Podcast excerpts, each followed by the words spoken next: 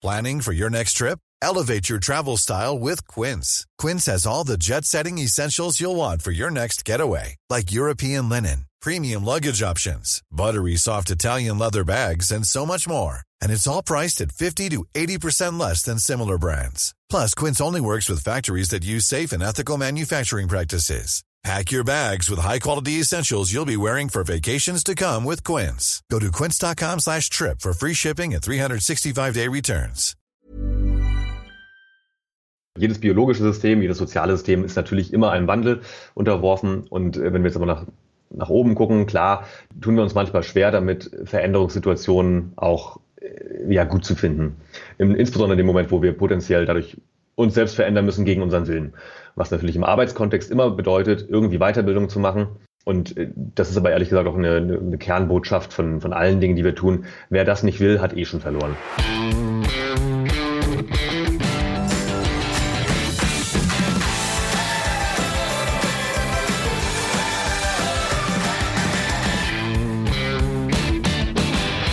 Den Blick über den Tellerrand halte ich für enorm wichtig. Deswegen streue ich im Finanzrocker Podcast immer wieder Folgen ein, die Themen abseits der Börse behandeln. So auch bei der Episode 211, zu der ich dich herzlich willkommen heiße. Mein Name ist Daniel Kort und mit Kai Gondlach habe ich in dieser Folge bereits zum zweiten Mal einen Zukunftsforscher in meinem Podcast zu Gast. Das übergeordnete Thema dieser Folge ist die künstliche Intelligenz, zu der Kai einen sehr interessanten Wissenschaftsband mit dem Titel Arbeitswelt und KI 2030 herausgegeben hat. Darüber hinaus sprechen wir aber auch über den Arbeitsalltag eines Zukunftsforschers, die aktuellen globalen Krisen und auch die German Angst in puncto Weiterbildung. Bei Kais Fokusthema künstliche Intelligenz sprechen wir konkret darüber, wie sich KI zukünftig auf unsere Arbeitswelt auswirken wird und ob es wirklich stimmt, dass fast die Hälfte aller Tätigkeiten über kurz oder lang wegfallen wird. Dabei schauen wir uns vor allem die Pflegeberufe und die Finanzindustrie genauer an. Zum Schluss werfen wir noch einen kurzen Blick auf Kais Geldanlage und seine Ziele für die Zukunft. Du siehst, es sind einige Themen, über die wir in den kommenden 70 Minuten sprechen. Deswegen genug der Vorrede und ab zum Interview mit Kai. Meine Leitung geht heute nach Leipzig zu Kai Gondlach. Er ist Zukunftsforscher und beschäftigt sich unter anderem mit dem Thema künstliche Intelligenz. Darüber wollen wir heute sprechen, aber erstmal herzlich willkommen im Finanzrocker Podcast, Kai. Ja, moin, vielen Dank. Ja, ich habe gesagt, du bist äh, Zukunftsforscher. Äh, was verstehst du denn darunter? Hm, ich glaube, zunächst muss man dazu sagen, es gibt wahnsinnig viele Menschen, die Zukunftsforschende sind.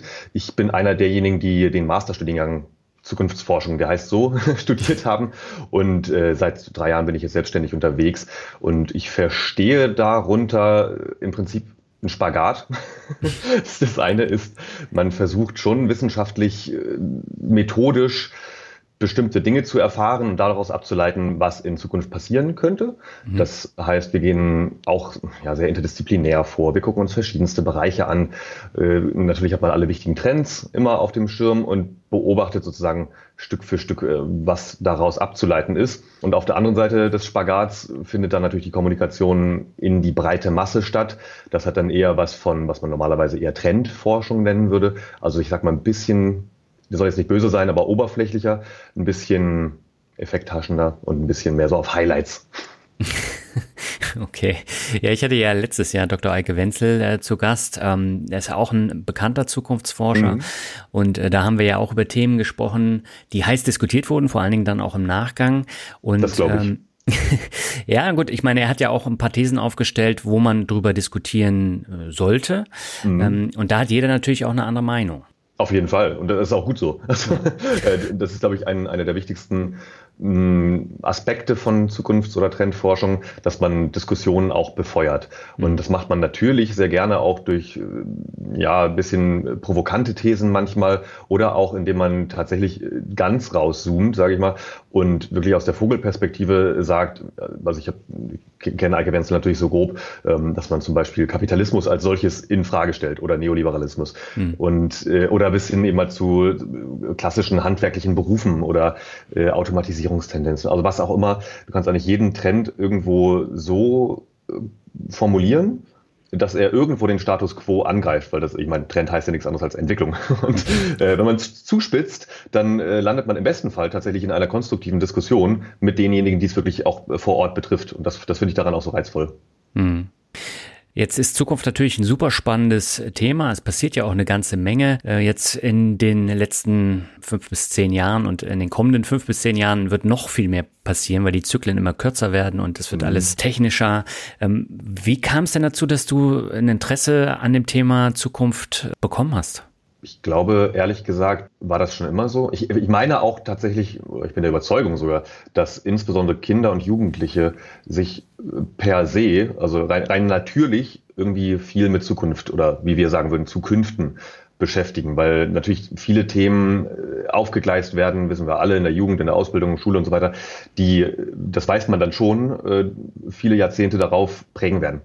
Und mhm. Äh, das Lustige ist, dass wir mit unseren Gesellschafts- und Wirtschaftssystemen quasi erwachsene Menschen dann eher davon abbringen. Und aber diese, diese Neugier, die habe ich mir erhalten auf jeden Fall. Und äh, bin aber ehrlich gesagt total zufällig auf das Thema Zukunftsforschung gestoßen. Das mhm. kam zeitlich so ungefähr im Bachelorstudium, da hatte ich Soziologie, Politik, Verwaltungswissenschaften studiert, klingt jetzt erstmal ein bisschen staubig und war es auch. ich kenne das. War aber auch äh, gleichzeitig sehr bereichernd. Also, äh, aber auf jeden Fall natürlich sehr rückwärtsgewandt und also sehr historisch. Ähm, kann man wahnsinnig viel darüber lernen, wie Gesellschaft funktioniert, wie Politik natürlich funktioniert, warum bestimmte Entwicklungszyklen doch sehr träge sind. Bei aller Geschwindigkeit und Beschleunigung, die wir so haben in der Welt, gibt es halt doch vielleicht auch zum Glück ein paar Systeme, die sehr träge sind. Und eben mich hat aber immer, oder mir hat immer gefehlt, dass ja, diese, diese Zukunftsperspektive. Und mhm. selbst aus der Soziologie heraus gibt es so die Tendenz, äh, naja, ich sag mal relativ einfache, trivial klingende Zusammenhänge möglichst kompliziert auf möglichst vielen Zeichen irgendwie auszudrücken. Wenn du es aber runterbrichst auf die Essenz von irgendeiner Studie, dann würde, würde dir, egal, sprich jemand in der Kneipe an, hier um die Ecke oder so, und wenn du das dem erklärst in einem Satz, dann sagt er, ja, stimmt. und das ist halt wahnsinnig frustrierend, finde ich. Äh, und Zukunftsforschung hat schon auch so einen Gestaltungsanspruch, weil es natürlich nicht darum geht, die Zukunft vorherzusagen, sondern mögliche Gestaltungsoptionen in Zukünften zu eruieren und dann darüber zu sprechen, was man davon gestalten möchte und was vielleicht auch eher nicht. Mhm. Und ähm, wie kann ich mir jetzt so den Berufsalltag von dir vorstellen? Also auf deiner Webseite steht, du bist Keynote-Speaker, du forschst, du ähm, schreibst Autorenbeiträge. Ähm, wie kann ich mir das vorstellen? Ja, so einen Alltag gibt's nicht. Also tatsächlich, tatsächlich ist so die, die Website natürlich, äh, klar, Marketing-Instrument, äh, ja. weil die, die Annahme natürlich folgende ist, dass äh, Menschen, die sich dafür interessieren, was ich tue, ähm, potenzielle Kunden sein könnten für irgendwas. Aber das bildet natürlich lange nicht alles ab. Und äh, ich glaube, in den, in den unteren Seiten, ein bisschen weiter hinten, stehen dann auch die spannenden Sachen, wenn man sich dafür interessiert, warum Zukunftsforschung so cool ist oder mhm. so, so relevant, äh, auch für alle möglichen anderen Themen kommen wir bestimmt später noch drauf. Aber ähm, der Alltag sieht tatsächlich, also ich, ich kann dir nicht sagen, ob, ob es zwei Tage in meiner selbstständigen Zeit gibt, die irgendwie auch nur ansatzweise vergleichbar waren. Also es gibt natürlich mal, ich sag mal, längere Forschungsprozesse zum Beispiel, wo man dann über einige Wochen äh, oder sogar Monate man nennt das Desk Research macht, also wirklich regelmäßig Trenddatenbanken durchsucht, Patentdatenbanken scannt, mm, die neuesten Magazinbeiträge lesen muss. Und das ist wirklich, also das ist, das ist auf jeden Fall, glaube ich, Kerntätigkeit, sehr viel lesen aus allen Medien. Mein, mein Sachbuchregal platzt aus allen Nähten. Mhm. Die, mein, mein Ordner auf dem Computer mit irgendwelchen PDFs dasselbe. Also kommt man natürlich auch nicht hinterher. Deswegen ist, glaube ich, der allerwichtigste Skill auch für, für Zukunftsforschende, schnell Essenzen zu erkennen. Also Speedreading ist das eine, aber wirklich auch zu merken, okay, ich habe es verstanden, jetzt muss ich nicht den ganzen Beitrag lesen oder ich muss nicht das ganze Buch lesen, sondern ich habe die, die Kernbotschaft schon jetzt mitgenommen. So, das ist das eine, also viel lesen. Dann natürlich daraus immer wieder, und das ist quasi auch verankert, aber so unterbewusst würde ich sagen, man kann es auch strukturierter angehen, äh, immer wieder bei bestimmten großen Fragen oder großen Themen, die man verfolgt, also jeder hat da so seine Steckenpferde, die, die er sowieso auf dem Schirm haben muss, immer wieder zwischendurch mal rauszuzoomen und zu sagen, okay, wo ist hier das Muster? Wo mhm. erkenne ich hier wirklich auch eine Art, jetzt nicht Prognose, aber irgendwelche Aussagen darüber, dass etwas auf dem Weg ist, was beispielsweise den Zeithorizont von, vom Eintreten eines bestimmten Trends nach vorne oder nach hinten verändert. Äh, klassischer Fall sind natürlich sämtliche kleinere oder größere Krisen, Lieferengpässe oder äh, hier als dieser blöde Tanker im, im Suezkanal feststeckte oder wo war das Panama-Kanal, ich weiß nicht mehr, äh, als der feststeckte, war natürlich klar, das hat irgendwelche Auswirkungen auf globale Lieferketten. Mhm. Und solche Themen hat man dann sozusagen immer auf dem Schirm. Man guckt sich aber auch schwache Signale an, ist ein bisschen auf dem Laufenden, was Startups angeht, wo Venture Capital hinfließt. Und aus dem ganzen Konglomerat versucht man dann regelmäßig oder unregelmäßig in Vorträgen, in Interviews, in Fachbeiträgen die Essenz rauszuziehen und zu kommunizieren. Mhm. Dann äh, hast du ja eigentlich jetzt momentan ganz viele Themen, mit denen du dich beschäftigen kannst, weil es gab die Corona-Pandemie, es gibt jetzt eine hohe Inflationsrate, ähm, die Lieferketten haben sich nach wie vor ähm, nicht wieder erholt. Äh, dadurch ist ja diese hohe Inflation auch äh, entstanden. Jetzt äh, gab es noch äh, den Angriffskrieg in der Ukraine. Ähm, da hast du ja tatsächlich sehr viele Themen, mit denen du dich auseinandersetzen kannst, oder? Oh ja, also an Themen mangelt es nicht. Also weder jetzt noch in den Jahren davor, also auch vor Corona äh, oder wie auch immer, äh, gab es natürlich eine ganze Reihe von Themen. Also äh, du hast es ja mit Eike Wenzel auch schon besprochen. Es gibt ja. äh, so große, ich scheue eigentlich den Begriff Megatrends, aber natürlich gibt es Megatrends, die, die sich über mehrere Jahrzehnte einfach auch langsam erst entwickeln. Mhm. Und gerade weil es so ein großer Prozess ist, ist es so dieses klassische Bild von, man sieht vielleicht im Alltag den Wald vor lauter Bäumen nicht, weil die kleinsten, also weil viele, viele, viele kleine ähm, Entscheidungen, ähm, Investments, äh, was auch immer, Ereignisse auf diesen Megatrend wieder einzahlen und dadurch hast du so eine so eine beidseitige Wechselwirkung quasi. Ja. Äh, dann gibt es natürlich diese ganzen, wir sprechen von Wildcards wie Pandemie, wie Krieg, wie äh, Wetterextreme, ähm, wie politische äh, Umwürfe, sowas wie die Trump-Wahl oder so.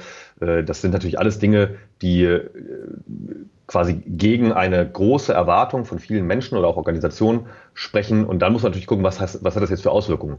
Mhm. Die Kunst der Zukunftsforschung ist es eigentlich, das vorher schon getan zu haben also äh, auch, also ich sage mal jetzt Brexit oder Trump oder, oder eben Pandemien, das sind ja alles keine schwarzen Schwäne, wie es manchmal genannt wird, also Dinge, mit denen überhaupt niemand gerechnet hat, mhm. sondern es hat eine gewisse Wahrscheinlichkeit, dass solche Dinge passieren. Genau wie jetzt in Frankreich. Wenn Le Pen gewinnt, dann haben wir sehr viel große Themen in ganz Europa, wirtschaftlich, aber auch gesellschaftlich und äh, für die EU natürlich. Und das sind solche Sachen, da, da musst du vorher schon einmal durchgespielt haben und ich schätze mal auch, dass das irgendwo so zum zum Handwerkszeug, aber auch ein bisschen zum Naturell von Zukunftsforschenden gehört, dass man ohnehin immer in Szenarien denkt. Also es nervt manchmal auch ein bisschen, also auch im, im Privatleben so. Man denkt immer von von total toll bis absolut äh, Weltuntergang und das jede Sekunde. Das ist schon anstrengend. Äh, aber, aber ich glaube, äh, was du ansprichst, genau diese Krisen sind dann ich sag mal, es klingt total äh, unethisch vielleicht, aber es ist für Zukunftsforschung natürlich gefundenes Fressen und mhm. wir haben wahnsinnig viel zu tun, natürlich jetzt die Systeme übereinander zu legen und äh, in einer sehr unsicheren Zeit, äh, gerade mit Blick in die Ukraine, zu schauen, was sind die Optionen, was sind die, auch die Gestaltungsoptionen, was sind die, die möglichen militärischen Optionen, weil natürlich gibt es auch im Militär, insbesondere im Militär oder im Verteidigungsbereich, viele Zukunftsforschende. Und so und tauschen wir uns natürlich auch untereinander aus und sprechen darüber, was heißt denn das für Ressourcen, was heißt denn das für Welthunger. Wir werden in den nächsten Jahren äh, ausgelöst, letztendlich auch vor allem durch den Ukraine-Krieg, ein riesiges Problem im Welthunger wiedersehen. Da waren wir auf einem echt guten Weg. Bis 2019, Pandemie war das eine, jetzt Krieg natürlich, also sowohl Russland als auch Ukraine als Riesenlieferanten von Weizen und Co. Hm. Das wird zu einer riesigen Fluchtbewegung wieder führen und da wird 2015 echt ein Schatten gestellt. Also ich, ich hoffe, diesmal schaffen wir es auch. Hm. Du schreibst auf deiner Webseite, du verfolgst mit deiner Berufung drei Ziele, Bildung, Systemdenken und Mut machen. Was verstehst du darunter? Hm, ja, das, das ist, ich glaube, in Kürze runtergebrochen. Also Bildung an der Stelle, dass äh, Zukunft oder Zukünfte im medialen Umfeld weniger stattfinden. Weil, also ich sag mal, ganz klassische Medienberichterstattung ist natürlich auf Dinge, die passiert sind, also Ereignisse, äh, ist auch logisch irgendwie, ne? also das und das ist passiert und darüber müssen wir es berichten. Das hat einen Aktualitätswert. Äh, mhm. Zukunft hat natürlich logischerweise immer das Problem, dass sie noch nicht passiert ist und dass sich natürlich Organisationen jedweder Form darüber Gedanken machen, wie sie strategisch aufgestellt sind, was mögliche Gefahren und Chancen und so weiter sind, die in der Zukunft liegen. Allerdings meistens mit einem Horizont von maximal fünf Jahren. Es gibt aber, das ist nicht neu, aber es gibt äh, viele naja, Entwicklungen, die, wo man schon relativ mit einer relativ hohen Wahrscheinlichkeit und somit auch Sicherheit vorhersagen kann, was so auf großer Ebene, also jetzt gesellschaftlich oder global passieren wird.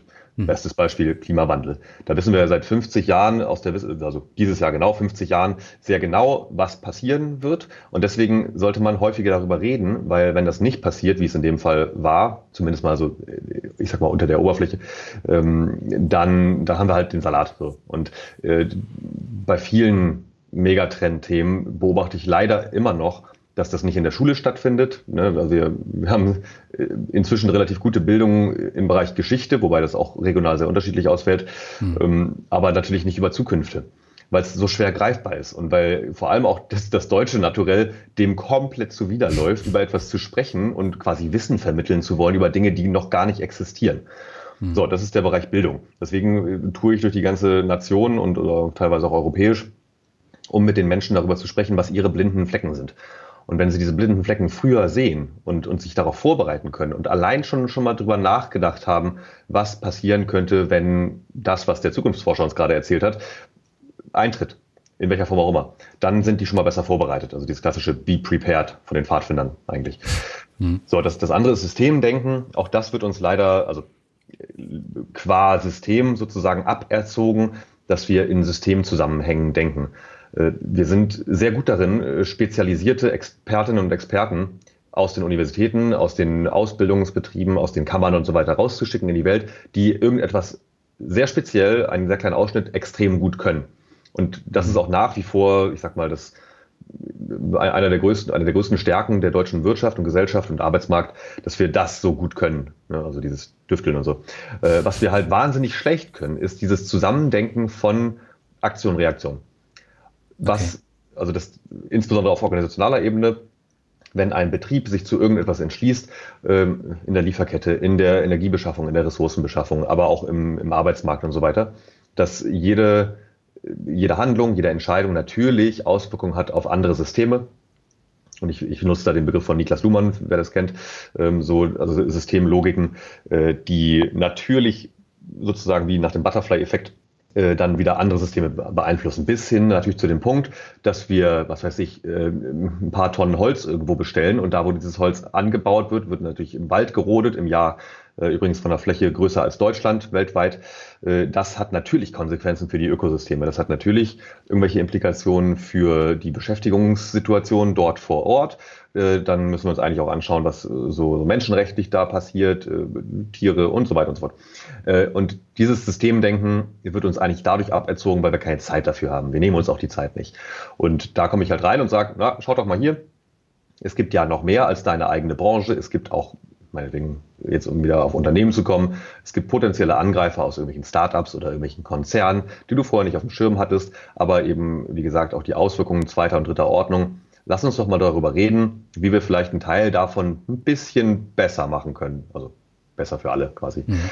Genau. Ja, und, und schließlich ähm, dieses Mutmachen, das hängt damit zusammen, dass äh, ich, ich, nutze, ich nutze mal das Bild vom Optimisten versus Pessimisten. Das kennen wir alle. So nach dem Motto, wenn ich morgens aufstehe und mit dem falschen, falschen Bein aufstehe und gleich denke, oh Mist, heute wird ein richtig blöder, dreckiger Tag so, äh, dann, keine Ahnung, dann gehe ich ins Badezimmer und stolper noch irgendwo, da laufe noch gegen Türrahmen, ärgere mich total, dann äh, fällt mir noch die Zahnpasta irgendwie auf, auf, aufs T-Shirt oder was auch immer, muss ich nochmal umziehen, dann gehe ich raus und es regnet und ich ärgere mich und dann und so weiter und so fort, dann habe ich noch ein Kundengespräch und das läuft überhaupt nicht. Und dann gehe ich abends nach Hause und äh, Partnerin, Partner oder was auch immer und keife die noch an, weil ich echt schlecht gelaunt bin.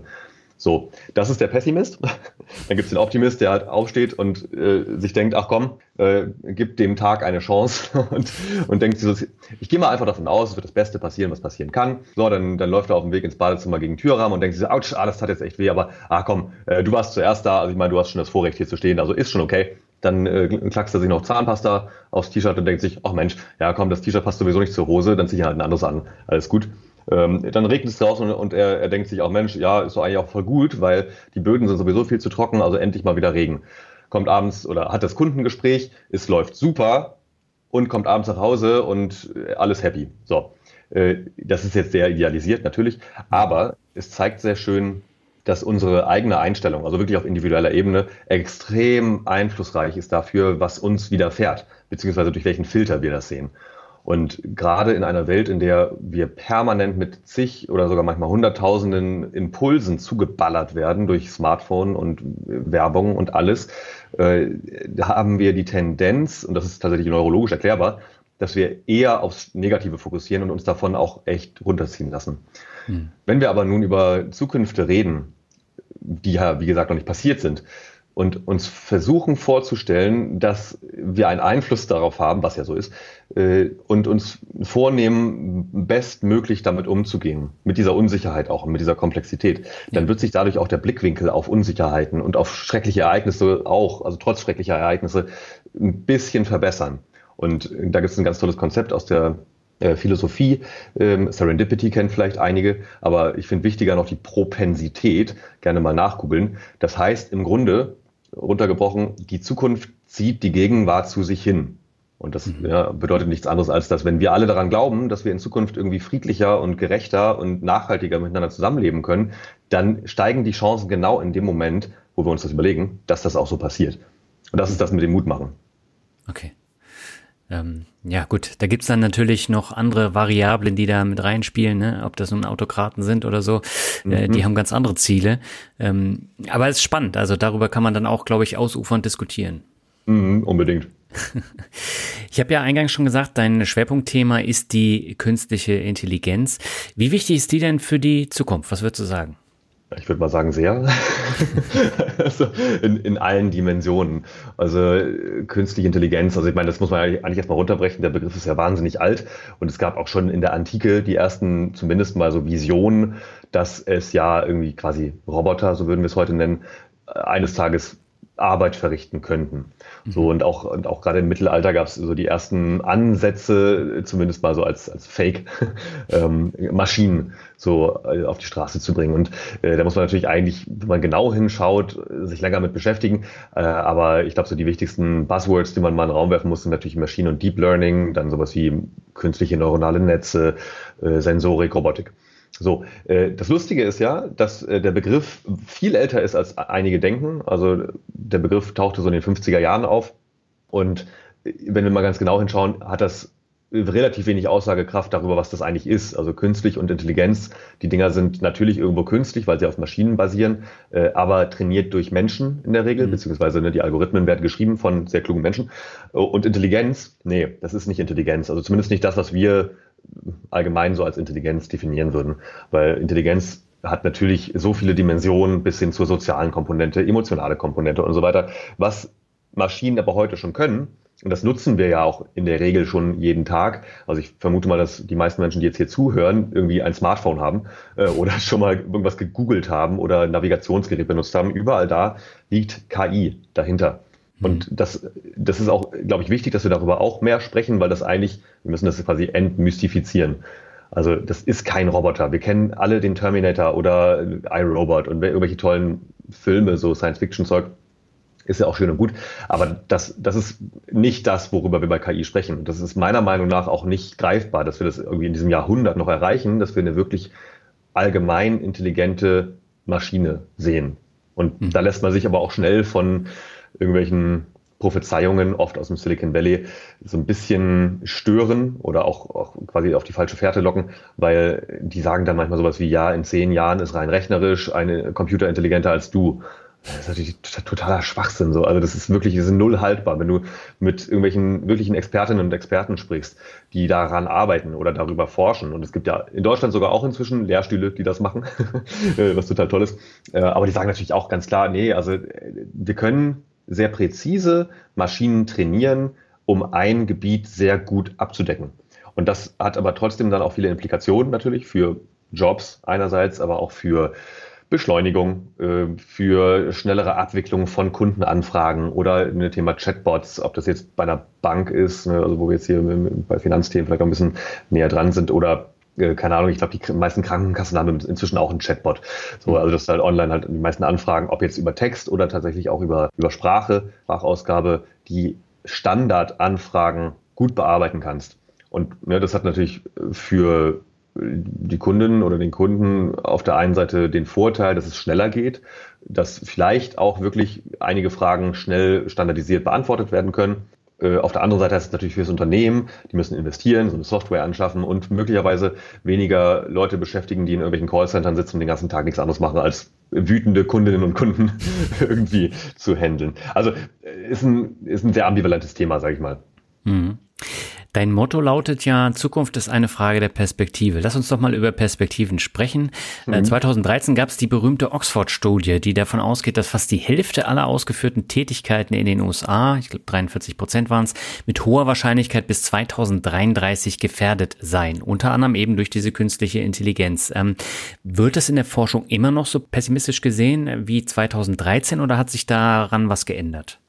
Ich glaube, da muss man erstmal nochmal kurz die Schleife drehen und erklären, was mit Tätigkeiten gemeint ist. Das ist nämlich ganz wichtig. Das wird oft erstmal falsch verstanden, äh, dass Jobs dadurch wegfallen. 43 Prozent aller Jobs fallen weg. Oh, stimmt natürlich nicht. Das, das steht auch irgendwo in dieser Studie mit drin, aber natürlich so die, die medial verbreitete Meinung ist dann eher so, oh Gott, fast die Hälfte der Jobs fallen weg. Das heißt ja. auch die Beschäftigten, äh, das ist natürlich nicht gemeint, sondern es geht tatsächlich um Tätigkeiten. Sprich, sowas wie, wie gesagt, standardisierte Sachen, oder äh, gerade in den USA ist natürlich der Arbeitsmarkt nochmal ein bisschen anders. Da ist der häufigste Job in den allermeisten Staaten Truckdriver, also Lkw-Fahrer, mhm. wenn du so willst. Und äh, da gingen die Autorinnen und Autoren der Studie natürlich davon aus, dass durch autonomes Fahren bis 2033, und da würde ich auch mitgehen, viele äh, Tätigkeiten in dem Bereich automatisierbar sind. Sprich, ja. ein Gefährt von A nach B bringen. Und das, wie gesagt, das ist, ich glaube, ein No-Brainer. Das kann, glaube ich, jeder irgendwie nachvollziehen, dass zumindest auf standardisierten Strecken, sprich auf dem Highway oder so, äh, und über weite Strecken, es natürlich auch ökonomisch sinnvoll ist für die Unternehmen in der Logistik oder ja, auch von den Unternehmen selbst, die, die äh, Industrie und so, dass es total naheliegend ist, zumindest den Teil äh, zu automatisieren. Und auf Werksgeländen ist, äh, Werksgeländen ist das natürlich auch längst der Fall. Das heißt aber noch lange nicht, dass das äh, Beladen, Verladen von Trucks dadurch auch automatisierbar ist. Dass wir ähm, nicht vielleicht auch davon profitieren, wenn auf beiden Seiten sozusagen, da wo, wo der, der Truck beladen wird und äh, die, die Ware dann ausgeliefert wird, dass es da nicht vielleicht sinnvoll sein kann, doch noch einen Menschen vor Ort zu haben, um äh, meinetwegen Störfälle oder Kommunikation mit dem Endkunden oder mit dem Kunden, der es dann halt abnimmt, äh, zu übernehmen und ganz ehrlich auch einfach eine Perspektive zu schaffen, damit diese Menschen eben nicht arbeitslos werden. Mhm. So, das ist natürlich auf einem US-Arbeitsmarkt eine ganz andere Diskussion als hier, ja. weil da sagt man, ja, wenn die Unternehmen es entscheiden, dann ist es halt so. Und das heißt auch, wenn da ein, ein Anbieter kommt, der, ich sag mal, zu erschwinglichen Preisen für Unternehmen so einen autonomen Truck, welcher Form auch immer, auf den Markt bringt, dann wird es mit Sicherheit welche geben, die sagen, okay, dann entlasse ich halt meine 500 Fahrer äh, und schaffe mir halt einfach 500 solche Dinge an. So, das ist halt hier eine ganz andere Diskussion. Und das ist jetzt die Überleitung sozusagen zu dem, was aktuell auch diskutiert wird. Natürlich haben wir in sozialen Marktwirtschaften, jetzt kann man wieder diskutieren, mehr oder weniger sozial, aber egal. Deutschland ist eine sozialere Marktwirtschaft als die USA. Definitiv. Und da haben wir natürlich eine ganz andere Ausgangssituation. Wir haben hier Mitbestimmungsrechte, wir haben hier Gewerkschaften und das ist auch alles gut sodass solche Themen natürlich rechtzeitig erstmal diskutiert werden müssen. Und wir haben auch hier nochmal eine andere Ausgangslage, weil die, der Automatisierungsgrad, der potenzielle in der, in der, deutschen Beschäftigung anders aussieht. Also wir haben hier eine, ähm, ich sag mal, diversere Beschäftigung, ähm, weil anders als in den USA viele Gewerke ja über viele Jahrhunderte noch gewachsen sind und naja, hat andere Gründe. Jedenfalls gab es äh, ein paar Jahre nach dieser äh, Frey and Osborne Studie, die du gerade sagtest, mhm. äh, gab es unter anderem vom Bundesministerium für Arbeit und Soziales eine Auftragsstudie, die diese Grundannahmen nochmal für den deutschen Arbeitsmarkt durchgerechnet haben. Und die kamen schon mal zu sehr viel, äh, ich sag mal, nüchternen Ergebnissen. Mhm. Also, dass die Zahl in Deutschland auf jeden Fall eine andere ist, dass wir hier eher von einem Automatisierungsgrad von, je nachdem, je nach Branche vor allem, zwischen 10 und 30 Prozent sprechen. Und was natürlich äh, dabei herauskam und was ich auch immer gerne betone, ist, dass durch diesen Schritt der Digitalisierung, weil also ich sehe das als also Automatisierung als ein Teil der Digitalisierung, äh, sehen manche anders, äh, dass dadurch natürlich der Stellenwert zwischenmenschlicher äh, Beziehungen wieder zunimmt. Und mhm. also das heißt, ne, alle Jobs, die irgendwo im Bildungsbereich sind, irgendwo an der Schnittstelle zwischen Menschen, ob das im Gesundheitsbereich ist oder in der Beratung oder im Coaching, whatever, dass die sehr viel mehr nachgefragt werden in dem Moment, wo ich den Schritt der Dienstleistung oder des Produkts oder der Herstellung an sich stärker automatisiere. Und das ist eigentlich eine gute Botschaft. Darüber wird nur leider zu selten gesprochen. Ja, aber was passiert denn mit den Leuten, die dann überflüssig sind, wenn wir jetzt mal bei dem Beispiel ähm, Lkw-Fahrer bleiben? Du musst denen ja auch eine Perspektive bieten. Lassen sie sich dann einfach umschulen und machen was anderes oder kommt äh, dann doch dieses äh, bedingungslose Grundeinkommen? Wie siehst du das?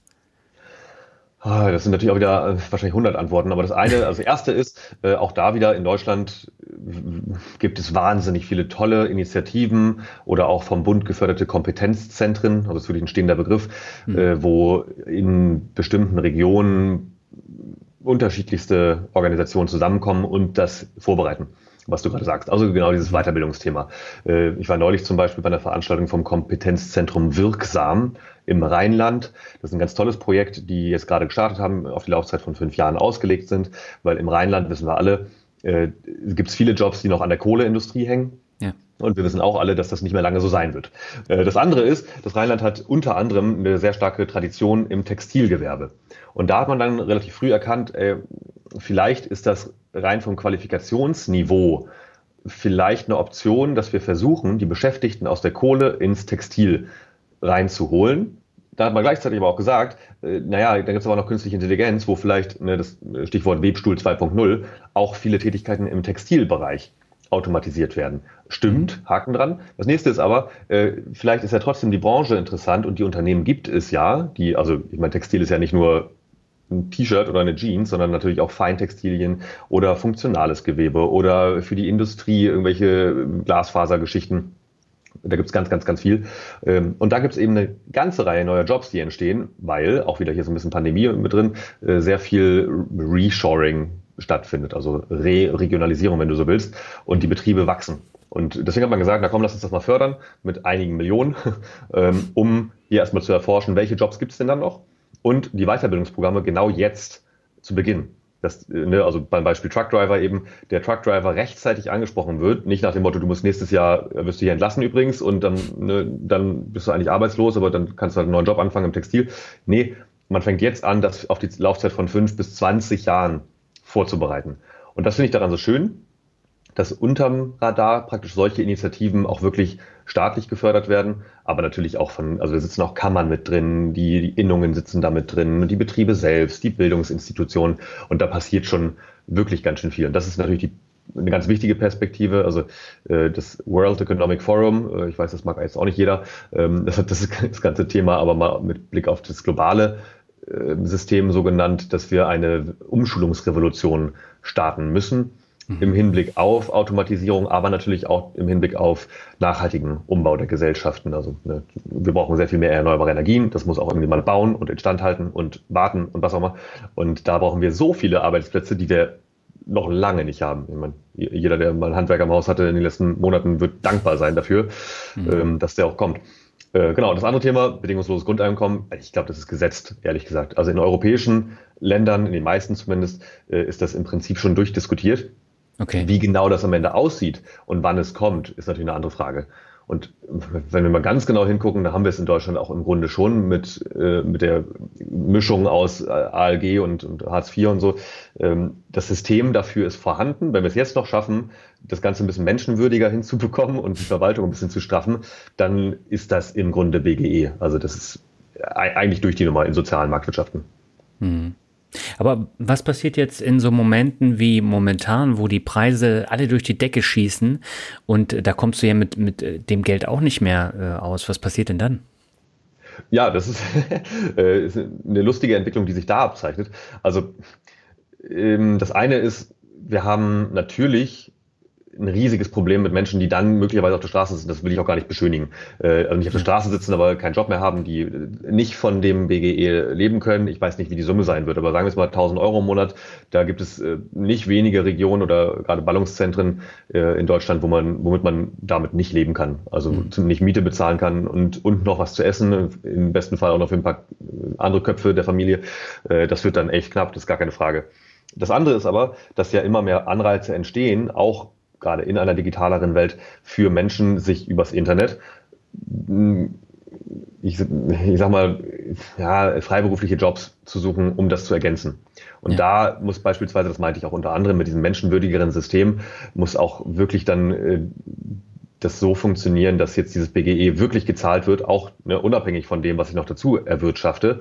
Äh, wenn es ist, Influencer sein auf YouTube. Ähm, übrigens, äh, wie war? Ich glaube, 30 oder 40 Prozent der Jugendlichen geben übrigens als Traumberuf YouTuber an. ähm, das ist irgendwie auch krass. Äh, aber ja, man kann damit wirklich Geld verdienen. Oder man kann meinetwegen im Metaversum äh, Grundstücke designen und damit reich werden. Oder äh, Gegenstände oder Haustierfriseur für dein virtuelles Kuscheltier werden. Whatever. Also man muss ein bisschen kreativ sein. Und das ist auch keine Frage von der formellen Bildung, sondern das ist wirklich eine Frage von Kreativität.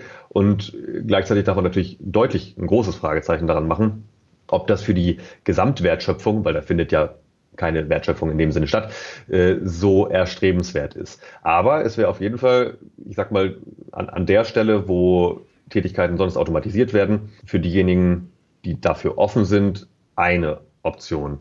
Ansonsten, wir müssen nicht darüber reden, dass der Bedarf an Pflegefachkräften riesig ist. Und das war ja auch, ist ja jetzt nicht erst seit Corona, ne? Das war ja schon seit 30 Jahren, ist das Thema Fachkräftemangel in der Pflege akut. Das ist eigentlich immer und das wird es wahrscheinlich auch immer bleiben. Und da werden auch Pflegeroboter nicht helfen. Äh, und da wird auch nicht ähm, Zuwanderung aus Krisengebieten helfen, weil wir haben natürlich eine, eine alternde Gesellschaft, wir haben ähm, mehr Bedarf danach, ja, eben halt Menschen in diesem System zu haben. Und die werden ja auch älter. Das heißt also auch die Fachkräfte, die jetzt noch da sind, die gehen ja auch irgendwann in Rente. Und wir haben zu wenig Nachwuchs. Deswegen äh, alle, die irgendwie offen sind für das Thema, würde ich sagen, geht in die Pflege. Also da, da gibt es genug Bedarf. Und da muss man halt, wie gesagt, auch nicht um da zu starten, ein abgeschlossenes Hochschulstudium zu haben, sondern es reicht im Zweifelsfall erstmal als gelernte Fachkraft aus irgendeinem Bereich quer einzusteigen. Mhm. Aber man muss äh, den äh, Job dann auch attraktiver machen, weil das ist natürlich auch Unbedingt. eine hohe Belastung in diesem äh, Job, weil es gibt ja nur wenige Pflegekräfte, die sich um ganz viele kümmern müssen. Und dann wird es auch noch sehr schlecht bezahlt. Das heißt, ähm, der Anker äh, beziehungsweise der Angelhaken, der muss ja dann am Gehalt liegen, weil das muss definitiv höher sein, damit äh, der Job dann als generelles äh, attraktiver wird. Unbedingt. Also da, da sage ich auch ganz klar, ich, also ich, ich wundere mich, warum es da noch so wenig wirklich innovative auch Geschäftsmodellideen gibt.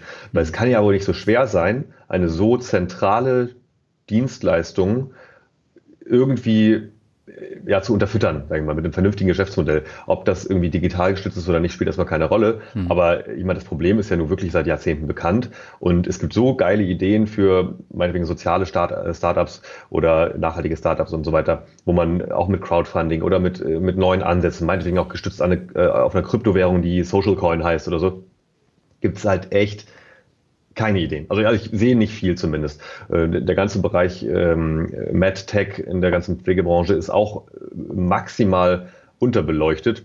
Mhm. Da gibt es auch tatsächlich wenig Forschung noch zu. Also ich weiß von einem Lehrstuhl, der in Hannover gerade entstanden ist, Digital Health.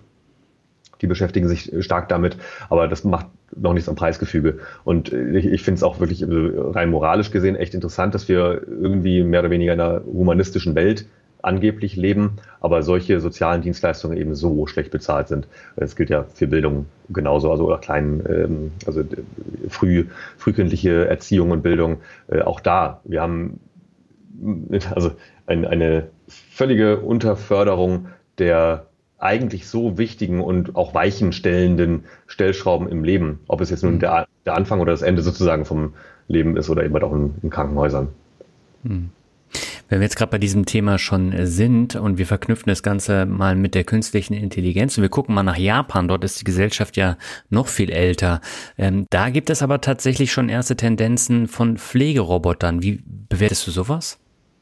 Kommt drauf an. Also das ist natürlich, äh, also es gibt auch in deutschen Pflegeheimen tatsächlich schon erste also auch nicht erst seit gestern, seit fünf, sechs Jahren habe ich da Projekte auf dem Schirm, wo man beispielsweise mit der Pflegerobbe extrem gute Erfahrungen gemacht hat. Das ist ein kleines Kuscheltier, wenn du so willst, was halt wie eine kleine Robber aussieht, so ungefähr 40 Zentimeter, 50 vielleicht lang, ist halt sehr kuschelig und hat so ein ganz bisschen KI eingebaut, dass die halt reagiert auf Streicheleinheiten oder auf Stimme und so weiter. Und das hat insbesondere im Zusammenspiel mit demenzerkrankten Menschen wahnsinnige Erfolge gebracht, dass die wieder sehr viel aktiver werden, dass sie sich einfach, also wie mit einem Haustier sozusagen unterhalten, aber gleichzeitig kann dieses Haustier eben nicht, wenn es runterfällt, verletzt werden.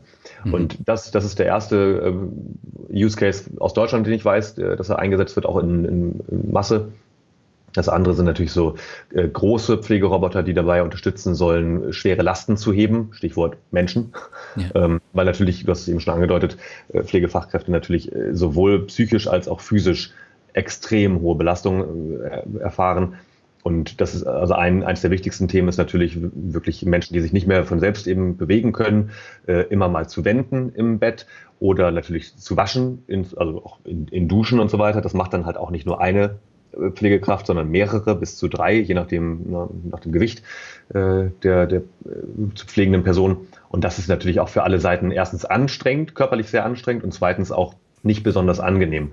Mhm. Und da können tatsächlich Pflegeroboter an manchen Stellen zumindest unterstützen. Und also hier geht es wirklich auch nicht, bei, beileibe nicht ums Ersetzen, sondern unterstützen, diese Lasten quasi wirklich zu heben und das Ganze aber natürlich nicht mit einem, mit einem metallischen Industrieroboterarm, sondern ja. eben zu mit einem äh, ja nahezu menschlichen Arm, der auch ein Stück weit Gefühl hat, also auch ne, nicht irgendwelche Stellen kaputt drückt oder so, dass dann auch noch am Ende äh, Patient oder Patientin äh, davon Schaden nimmt, mhm. äh, bis zu Überlegungen, dass wir so eine Art Waschstraße für äh, zu pflegende Patienten haben, wo man mit einem Rolli durchfahren kann, sozusagen. Und äh, das Ganze sehr angenehm ist, mit einer netten Wassertemperatur, äh, vielleicht noch ein bisschen netter Musik und Licht und so weiter. Und das spart natürlich auf der anderen Seite den Pflegefachkräften genau die Zeit, die sie dann aber hinein haben, um mit dem Patienten oder der Patientin noch zu sprechen oder eine Massage oder was auch immer zu machen.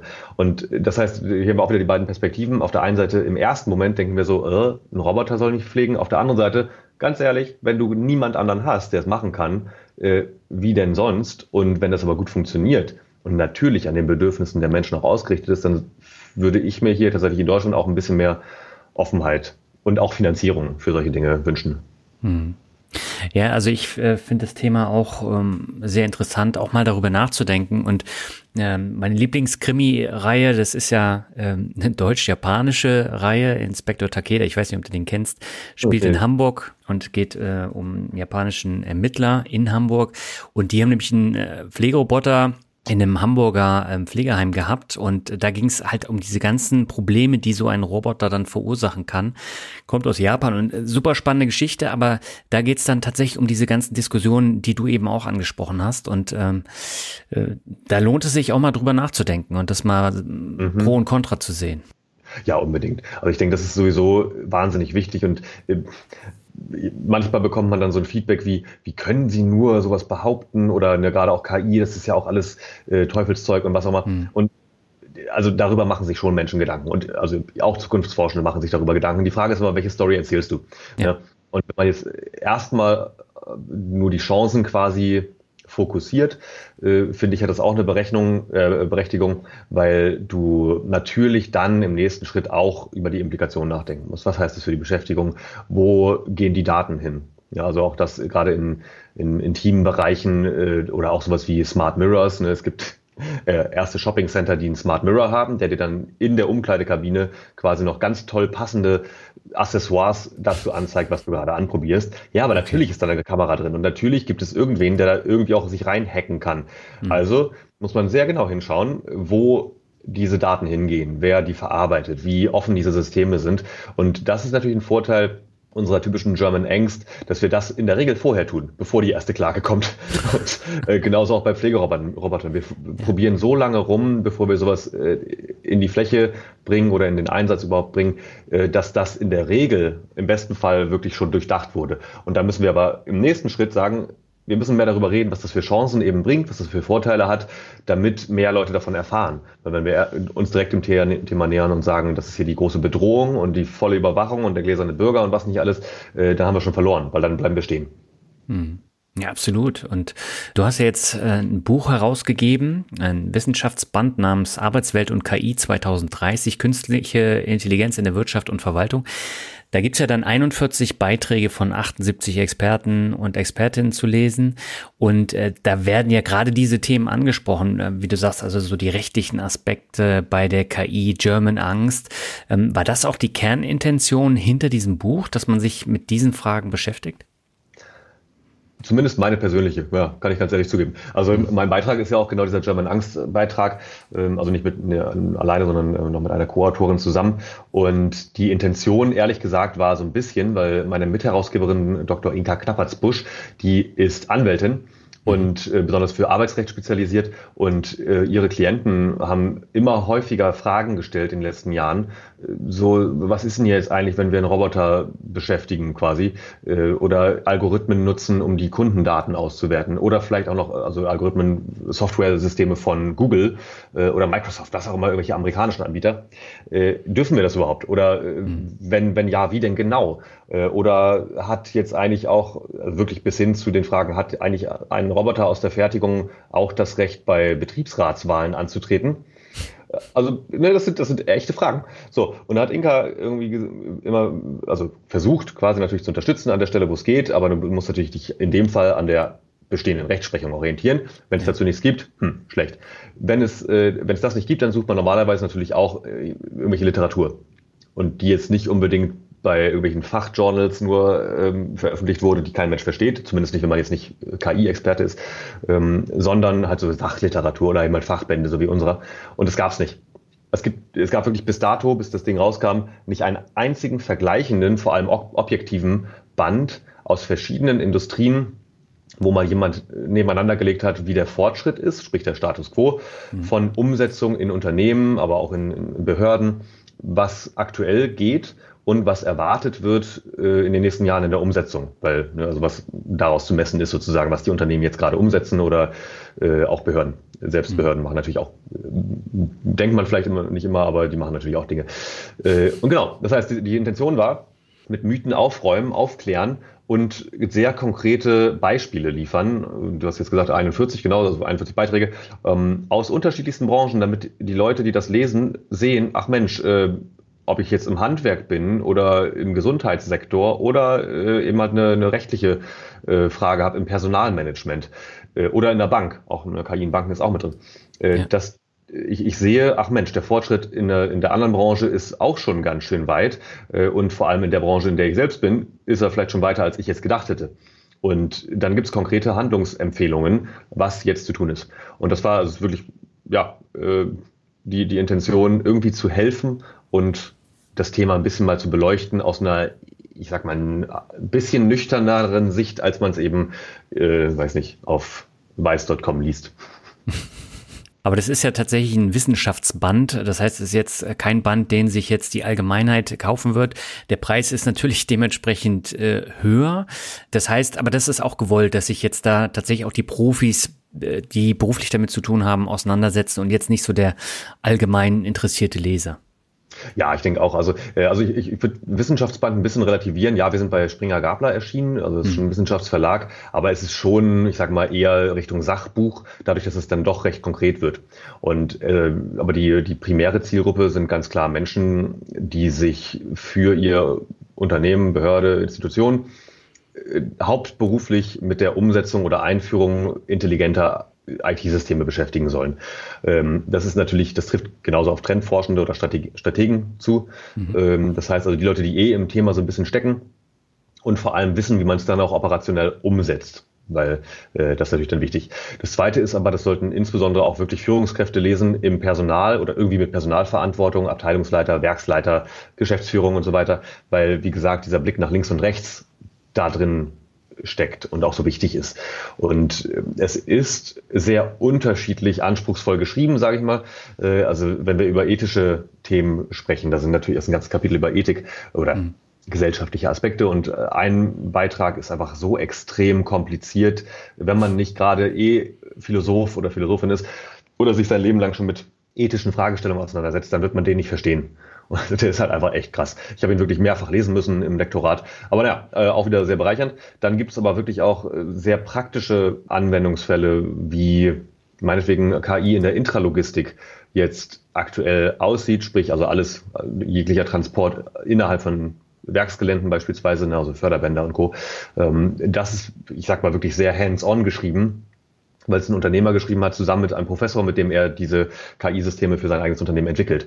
Und der lässt sich halt einfach echt in die Karten schauen und schreibt da drin, so haben wir es gemacht, das ist der Status quo, das haben wir in den nächsten Jahren vor und so, so und so weiter und so fort. Und äh, den Preis hast du schon angesprochen, äh, das war ganz lustig, weil wir sind, also der, der Band erschien genau an Heiligabend. das war Zufall.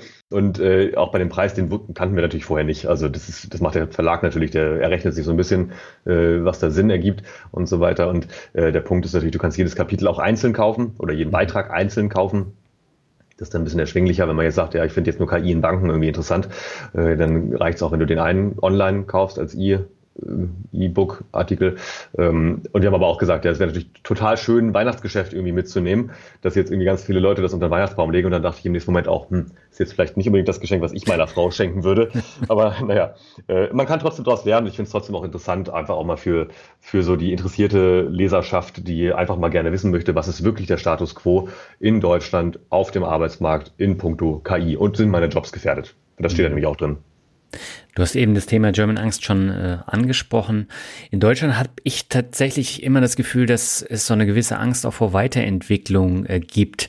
Ähm, siehst du das genauso oder hat sich das jetzt in den letzten Jahren so ein bisschen gegeben? Kommt drauf an. Das, das, das Lustige ist ja, dass wir äh, im Privaten eigentlich alle total gewöhnt sind, irgendwie Veränderungssituationen durchzumachen. Also wenn wir eins wissen, dann ist das, ja, dieses, wie, wie heißt dieses schlimme Mantra, äh, was man immer bei Instagut liest, äh, sowas wie, das einzig Beständige ist der Wandel. Und, und stimmt ja auch. Also jedes biologische System, jedes soziale System ist natürlich immer einem Wandel unterworfen. Und äh, wenn wir jetzt aber nach nach oben gucken. Klar, tut, tun wir uns manchmal schwer damit, Veränderungssituationen auch äh, ja, gut zu finden. Im, insbesondere in dem Moment, wo wir potenziell dadurch uns selbst verändern müssen gegen unseren Willen. Was natürlich im Arbeitskontext immer bedeutet, irgendwie Weiterbildung zu machen und äh, das ist aber ehrlich gesagt auch eine, eine, Kernbotschaft von, von allen Dingen, die wir tun. Wer das nicht will, hat eh schon verloren. Mhm. Das tut mir echt leid an der Stelle, aber das, das ist wirklich so hart, wie es ist. Wer in, im 21. Jahrhundert nicht bereit ist, gelegentlich mal was Neues zu lernen oder umzudenken oder sich an neue Strukturen zu gewöhnen, ja, sorry, also das muss halt einfach. Das heißt, das wäre so die, die erste Hausaufgabe für, äh, vielleicht auch für, für Personalverantwortliche, die solche Leute kennen, weil ich weiß, die gibt es da draußen die jedes Mal nörgeln, wenn ein neues Update kommt von einem äh, IT-System oder eben halt äh, vielleicht neue Kollegen von anderswo, die einen anderen Akzent sprechen oder Dialekt. Ähm, schwierig. Da muss man mhm. wirklich viel Aufklärungsarbeit machen, ähm, aber das nur vorweg. Weil das andere ist, ähm, gerade in puncto German Angst in Bezug auf Digitalisierung, da haben wir es wirklich mit vielen Missverständnissen zu tun. Und das äh, hat sich eben auch gezeigt. Das war ganz lustig, als wir diesen Beitrag anfingen von dieser German Angst, von wegen, sind wir zu skeptisch für KI-Entwicklung in Deutschland. Da wollte ich eigentlich sozusagen als Ergebnis dieser ganzen Betrachtung haben, äh, ja, sind wir wahrscheinlich nicht, aber da müsste man mal zu forschen. Mhm. So, und da haben wir natürlich auf der Recherche sehr viel geforscht und festgestellt, genau Anfang letzten Jahres, also 2021, gab es dazu die ersten, endlich mal, die ersten vergleichenden Studien, die nicht nur Führungskräfte befragt haben, denn das haben wir alle davor gemacht, und auch nicht nur sozusagen Straßenumfragen angeblich irgendwie repräsentative Umfragen, sondern endlich mal auch Angestellte oder Beschäftigte aus allen Branchen befragt. Denn also vorher galt immer dieses Bild, die Menschen haben Angst vor Automatisierung, weil dann ihre Jobs wegfallen. So, was passiert, wenn du eine Studie schlecht aufsetzt und mit dieser These rausgehst, haben sie Angst davor, dass ihr Job automatisiert wird? Dann sagen natürlich die Leute, ja klar. So, äh, wenn du Führungskräfte fragst, äh, glauben sie, dass ihre Angestellten Angst haben, automatisiert zu werden? Da sagen die, ja klar. Wenn du aber die Beschäftigten selbst fragst, und das haben jetzt endlich mal Studien gemacht, äh, wie, wie stehst du eigentlich gegenüber äh, Automatisierung? Dann ja. fangen die Leute an zu erklären, ja, ich fände es total gut, wenn an der und der Stelle äh, repetitive Aufgaben, das, was ich immer wieder neu machen muss, wenn mir das abgenommen werden würde. Und das wirklich auch unabhängig von Qualifikationen, von Hierarchieebene, von Branche, völlig egal. Alles, was man irgendwie äh, in Mustern abbilden kann, finden die Leute eigentlich ziemlich schön, weil die ziemlich schnell gelangweilt werden, wenn sie immer dasselbe machen. Oder also, ich meine, jeder von uns kennt das. Wir, es gibt einfach Prozesse, die sich immer wieder grundsätzlich gleich abspielen. Und das gilt in der Werkshalle genauso wie beim wie, wie bei der Staatsanwältin. Es mhm. gibt diese Prozesse. So, und wenn du die Leute halt selbst fragst, dann sagen die, ja, wäre doch voll geil. aber natürlich, wenn aber gleichzeitig mein Job dadurch nicht äh, ersetzt wird sondern, und das ist natürlich immer das Wichtige dabei, äh, die sagen dann einem, natürlich auch, ich möchte gerne auch andere Tätigkeiten übernehmen. Ich möchte mehr Zeit haben, mich mit Patienten auseinanderzusetzen oder mit, meinem, mit meinen Kolleginnen und Kollegen äh, oder mir mehr Zeit nehmen für die Kundenanfragen, weg von dieser Hypereffizienz, weil das können ja Maschinen besser. Und da hat sich halt immer herausgestellt, wir müssen unseren Beitrag nicht so aufbauen, dass das Ende ist, wir müssen darüber mehr forschen, sondern dass wir das in der Mitte einbauen konnten äh, und sagen konnten, okay, lies mal hier, liebe Führungskraft, deine Leute haben wahrscheinlich gar keine Angst vor KI, vor Automatisierung, sondern mhm. sie haben nur Angst, dass du sie rausschmeißt. Und das ist ja auch eine total berechtigte Fra äh, Angst. Und darüber müssen wir aber mehr sprechen, wie wir sozusagen dann Arbeitsprozesse innovativ gestalten können, mit Hilfe von KI, aber eben trotzdem mit dem Mensch im Zentrum. Mhm. Du hast das Thema ähm, KI in der Bank beziehungsweise im Finanzbereich schon angesprochen. Das ist ja auch eine Branche, die ist extrem im Wandel. In den letzten Jahren ist unheimlich viel passiert, auch in Verbindung jetzt mit Kryptowährungen, Blockchain und allem, was dazugehört. Wie bewertest du das? Mm, ja, also auch wieder natürlich zweischneidig. Ne? Also das eine ist, äh, sicherlich werden Kryptowährungen irgendwo ihre Daseinsberechtigung behalten. Also das ist natürlich auch gerade im globalen Finanzsystem echt ein Thema. Äh, ob das jetzt irgendwie, ob man immer Bitcoin dazu äh, zitieren muss oder nicht, es gibt über 15.000 Kryptowährungen aktuell. Äh, aktuell heißt vor einem Monat, es kann, können jetzt schon mehr sein. Ja. Ähm, das war so die letzte Zahl, die ich, die ich hatte. Ähm, natürlich hat das irgendwie eine Auswirkung auf Zahlungsverkehr, gar, gar keine Frage. Finde ich auch okay. Also es ist ein spannendes System auf jeden Fall. Interessanter im Umfeld von KI äh, finde ich aber natürlich eher das Thema Betrugsprävention. Mhm. Äh, das Ganze, also das ist dann weniger bei den, also auch bei den Banken oder bei den Finanzinstitutionen, aber wahrscheinlich eher beim Gesetzgeber oder bei den Behörden verankert, den Strafverfolgungsbehörden und so weiter und so fort. Die rüsten gerade massiv auf, was den Einsatz von KI angeht, um äh, Phishing, äh, Spam, Scam, nennst wie du willst, sowohl im Echt, also im im White Web, wenn du so willst, als auch im Dark Web angeht. Und mhm. das finde ich auch tatsächlich an der Stelle extrem gut, dass es da zum Einsatz kommt. Wir müssen aber natürlich gleichzeitig immer auch, auch dem Gesetzgeber natürlich auf die Finger gucken, was mit diesen Daten sonst passiert. Weil mit riesen Datenkraken, wissen wir alle, ist potenziell auch sehr viel mehr drin, als das, was eben halt eine Polizeibehörde macht. Ähm, weil, also wenn wir die Schufa mal weiterdenken zum Beispiel, ähm, auch ein schwieriges Thema aktuell, ähm, dann sind wir natürlich auch schnell im nächsten Moment bei den Überlegungen von Social Scoring Systems, wie in China das der Fall ist, dass also äh, Bürgerinnen und Bürger Daten dafür genutzt werden, um deren Verhalten massiv zu beeinflussen und auch daraus Rückschlüsse zu ziehen oder halt auch Empfehlungen abzuleiten nach dem Motto, äh, ja, Daniel, du bist ja jetzt schon, warst schon drei Monate nicht, was weiß ich, deine Eltern besuchen oder bist schon zweimal über eine rote Ampel gelaufen, äh, dann kriegst du jetzt aber keine neue Wohnung hier im inneren Zirkel von Berlin, was auch immer. Mhm. Und das ist halt schwierig und da, da müssen wir wirklich sehr genau hinschauen. Aber ich glaube, insgesamt, dass Finanzinstitutionen, wenn sie offen sind für solche Themen, stark davon profitieren können, weil natürlich, also es hat ja auch in den letzten zehn Jahren schon echt extrem stattgefunden, gerade bei den Großen, dass man große Teile auch teilweise wegautomatisiert hat, ehrlich gesagt auch nicht immer moralisch ganz clean, ne, dass auch, große Massenentlassungen stattgefunden haben.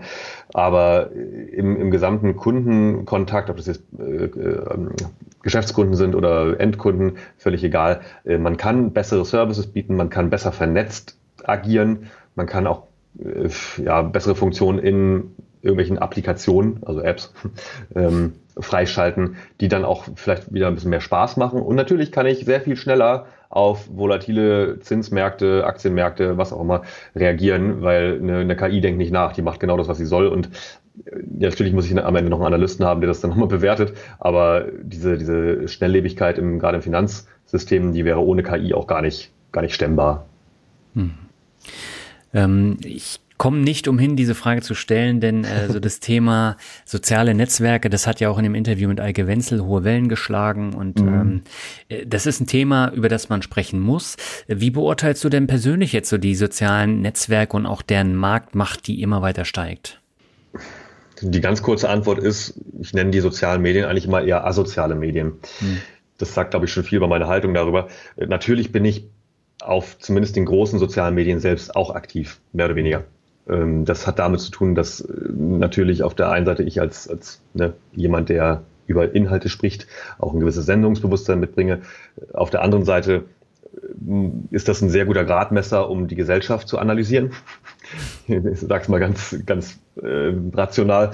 Das ja. andere ist natürlich, äh, gerade zur Pandemie war das natürlich gefundenes Fressen für jemanden, der sich irgendwie dafür interessiert, wie Spannungen in der Gesellschaft sich ausleben. Und äh, ich muss jetzt nicht ins Detail gehen, aber ich glaube, es reicht, wenn ich sage, dass die Kommentarspalten unter meinen Videos bei TikTok oder so teilweise schon ganz schön krass waren. Mhm. Also wo wirklich schlimme Anfeindungen natürlich passieren. Äh, und ich bin also normalerweise nicht die Zielscheibe für sowas, weil ich natürlich als äh, mittelalter weißer Mann normalerweise nicht Opfer von Diskriminierung bin, das weiß ich auch, dass das eine sehr privilegierte Situation ist. Hm. Äh, um, umso wichtiger finde ich es eben halt auch Missstände hinzuweisen, wo Diskriminierung passieren zum Beispiel.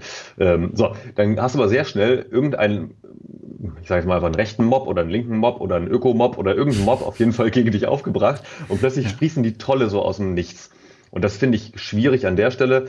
Ähm, ich habe da einen sehr guten Vorschlag neulich mal gelesen, dass man eigentlich vielleicht ähm, gesetzlich verankern sollte, dass jeder Kommentar oder jede E-Mail oder irgendwas, was man im Internet schreibt, dass man da immer seine Mutti in CC setzen sollte.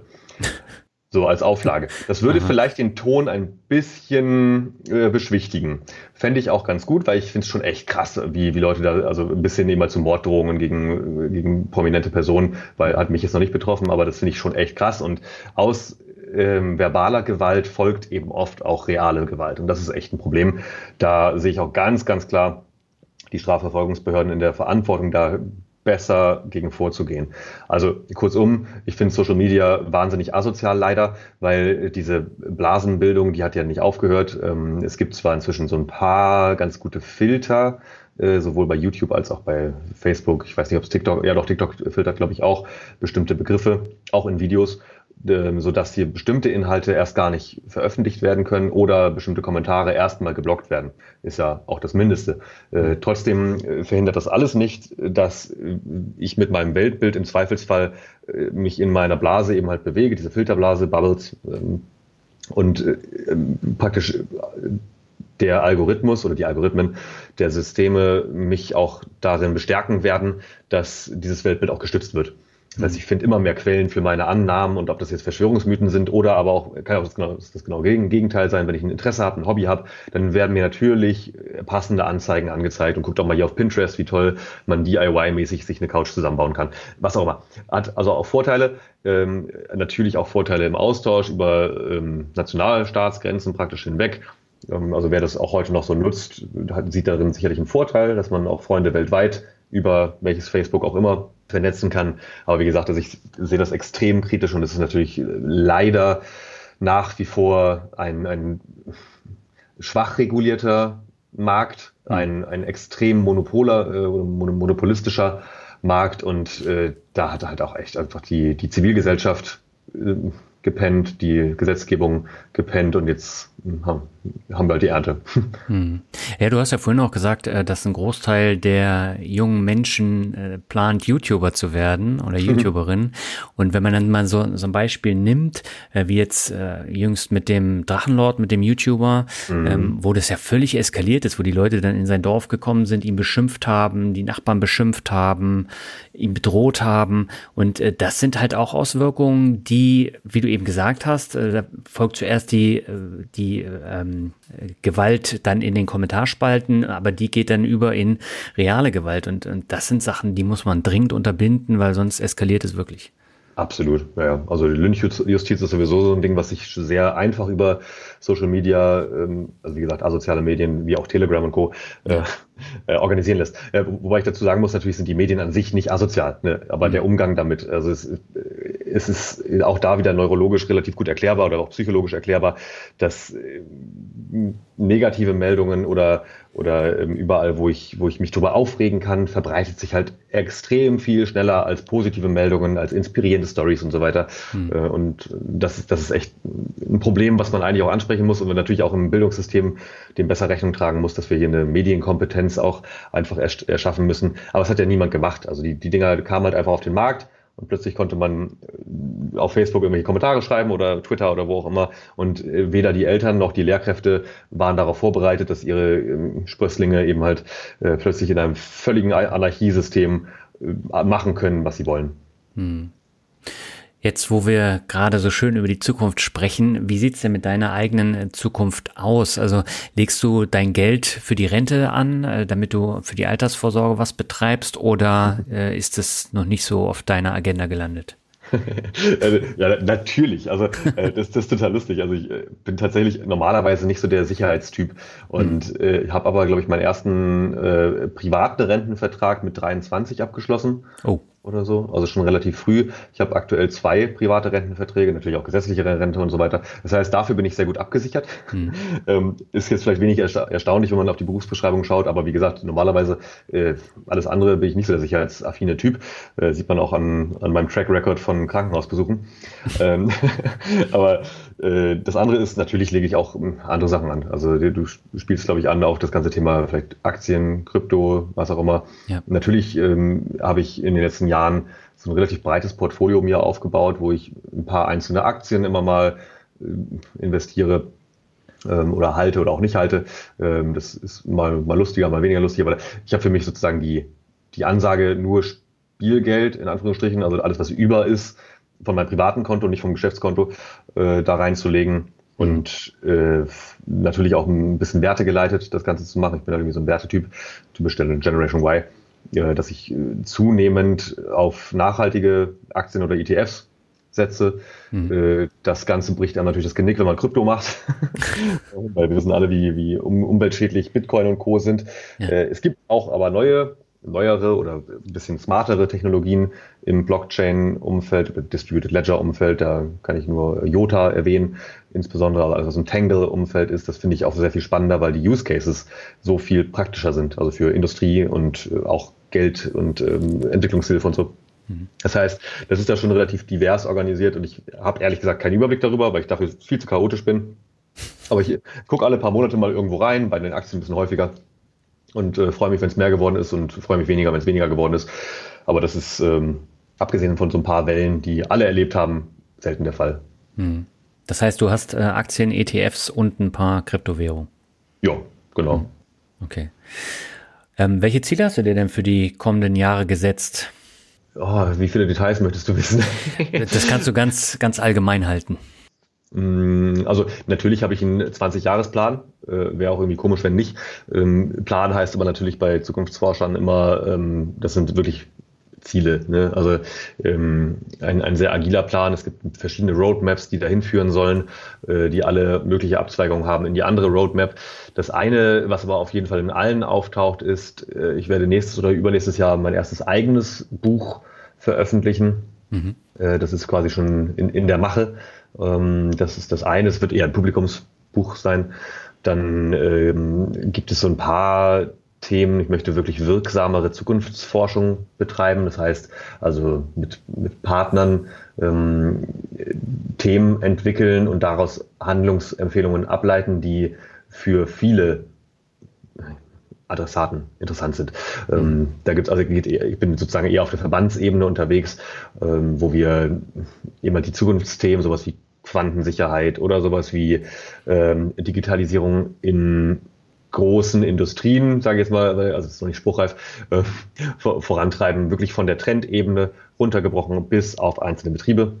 Das, das finde ich sehr, sehr wichtig. Und das andere Thema, was in allen Szenarien bei mir eine Rolle spielt, ist eben halt diese Zukunftebildung, so nennen wir das, äh, vorantreibe. Ähm, das hat übrigens auch was mit den Vereinten Nationen zu tun, die machen das auch. Also mhm. seit zehn Jahren gibt es da einen ständigen Sitz für Futures Literacy, also Zukunftebildung, weil eben erkannt wurde, dass dieses Thema über Zukünfte und Komplexität und Ambiguität und so weiter sinnvoll nachdenken zu können, schon wirklich eine echt hilfreiche Fertigkeit ist, auch bei der eigenen Entwicklung, bei der wirtschaftlichen Entwicklung, bei der gesellschaftlichen Entwicklung.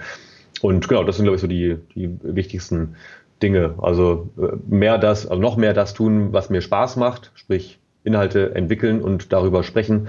Und wie das konkret dann am Ende aussieht, weiß ich nicht. Ich würde mich freuen, wenn ich davon weiterhin leben kann. Äh, aber ich bin tatsächlich ansonsten, wie gesagt, sehr postmateriell eingestellt und alles, was äh, in ein paar Jahren ähm, ist der Plan, dann mal über sein wird, das wird dann in irgendeine Art von Stiftung oder gemeinnützige GmbH fließen, um die Ergebnisse dieser Forschung noch mehr Menschen ja, zuteilkommen äh, zu lassen, die, die das wirklich brauchen, die das sich nicht leisten können, einen Zukunftsforscher zu bestellen. Mhm. Ich drücke dir auf jeden Fall die Daumen für deine umfassenden äh, Pläne. Also ich habe nicht solche umfassenden Roadmaps wie du, aber ich finde das sehr interessant, dass man sich auch auf diese Art und Weise mit seiner Zukunft auseinandersetzen kann. Cool, ja, vielen Dank. Ja, dann lass uns zum Abschluss nochmal das obligatorische Word Shuffle machen. Ich nenne die Begriffe, du sagst, was dir dazu einfällt und beginnen möchte ich mit einem Begriff, der uns beide verbindet und das ist Norddeutschland. Heimat. du kommst aus der Nähe von Wacken, ne? ja, genau.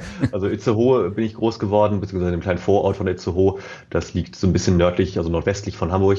Mhm. Und äh, es war also nicht direkt an der Küste, aber nicht weit bis zur Küste. Und das ist definitiv irgendwie in, in mir drin. Gleichzeitig kamen meine Eltern beide nicht aus äh, Schleswig-Holstein. Äh, aber ich glaube, man, man hört es immer mal so ein bisschen raus. Und gerade wenn ich auch länger dort gewesen bin, dann, dann ist der Slang, also eher so ein bisschen Hamburger Slang schon wieder mit drin. Mhm. Äh, und ich habe übrigens neulich auch in meinem Podcast die Abmoderation auf Plattdeutsch gemacht, weil äh, mein Gast auch aus Nord Norddeutschland kam. Allerdings nicht aus dem echten Norden, der kam aus Bremen. okay, dann bleiben wir gleich beim ähm, Begriff, den du eben schon genannt hast, nämlich Podcast. Oh, Leidenschaft, aber sehr Aufwand, äh, sehr viel Aufwand. Wie lange machst du deinen eigenen Podcast schon? Ah, ich glaube, Oktober, November 2020. Das ist so ein typisches Corona-Baby. Also im Hier und Morgen äh, habe ich damit angefangen, äh, einfach eigene Gedanken zu äußern, dann Leute einzuladen. Das ist dann irgendwie hardcore eskaliert. Äh, in, in, der Hinsicht, dass es natürlich, wenn es wöchentlich rauskommt, einfach viel Aufwand ist. Und das war ja. zu einigen Lockdown-Zeiten auch okay. Äh, aber jetzt natürlich, wo das, ich sag mal, ein bisschen geschäftigere Leben wieder losgeht, ich viel auf Reisen bin, ist das schon echt eine Herausforderung. Und äh, ich, ich habe kein Problem damit, aber ich äh, bin da schon sehr selbstkritisch, dass ich dann, also ich gehe selbstkritisch damit um, dass es natürlich schon so eine Art Sprachrohr noch draußen ist, so ein bisschen Einbahnstraße. Und ich habe zwar ein Sendungsbewusstsein, aber ich mag eben auch sehr gerne Gedanken mit anderen Leuten so reiben. Und das passiert natürlich in einem Podcast bisschen weniger. Ähm, gleichzeitig zahlt es total auf, den, auf mein Ziel ein, Menschen zu informieren über Themen, die in Zukunft wichtig werden. Und äh, ja, genau da stehen wir. Mhm. Der nächste Begriff ist Unsicherheit wichtig und eigentlich auch schön. Äh, äh, warum schön? Ich, ich, mag einerseits Überraschungen und ich mag Spannungsverhältnisse von, äh, von Entwicklungen. Und mhm. ich meine, das ist am Ende mein Geschäft. Je höher die Unsicherheit in der Gesellschaft, desto wichtiger ist es, langfristige Betrachtungen zu machen. Mhm. Dann kommen wir zu meinem Standardbegriff. Äh, Rockmusik ist es.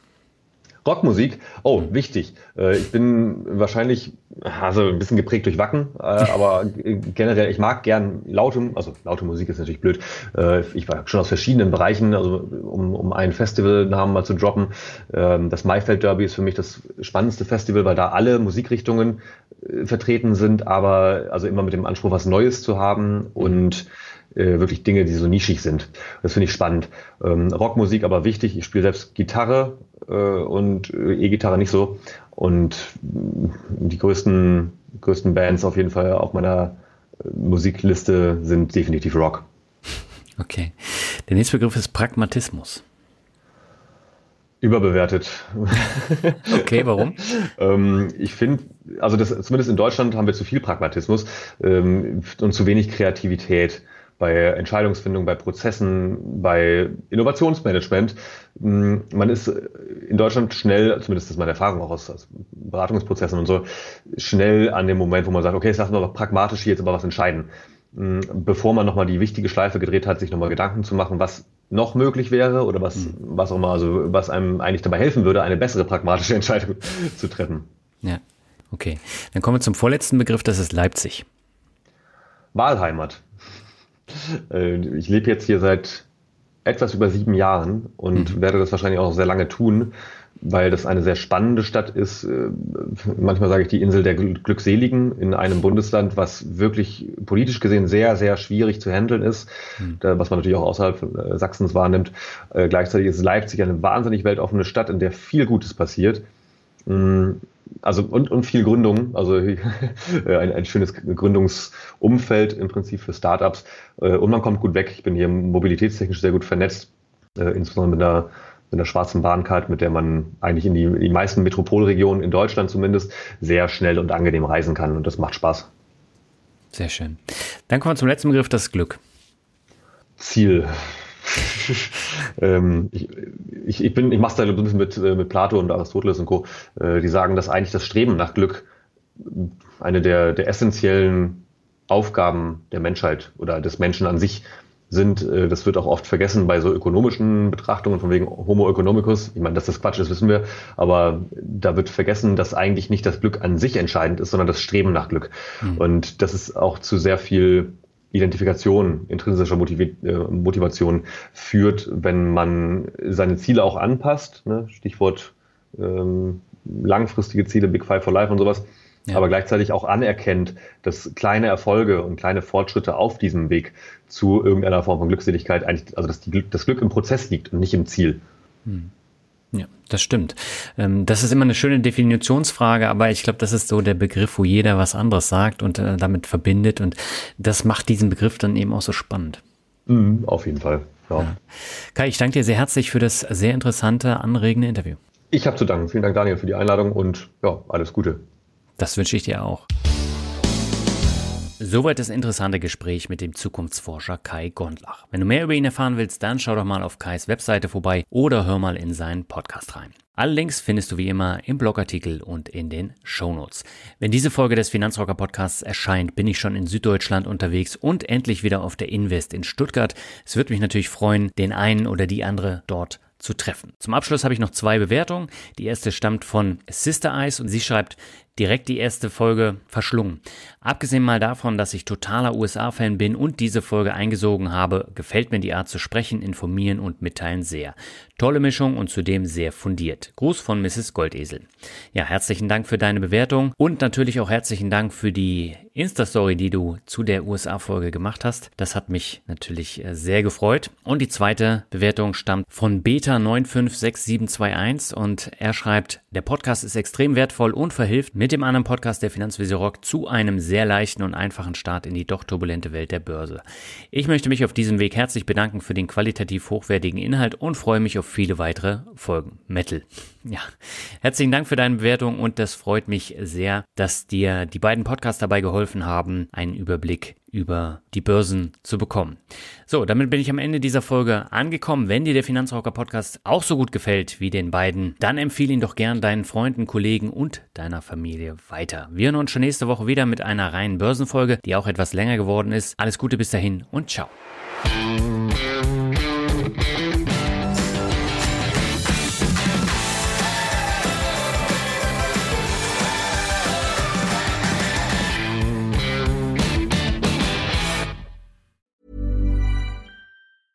Planning for your next trip? Elevate your travel style with Quince. Quince has all the jet setting essentials you'll want for your next getaway, like European linen, premium luggage options, buttery soft Italian leather bags, and so much more. And is all priced at 50 to 80% less than similar brands. Plus, Quince only works with factories that use safe and ethical manufacturing practices.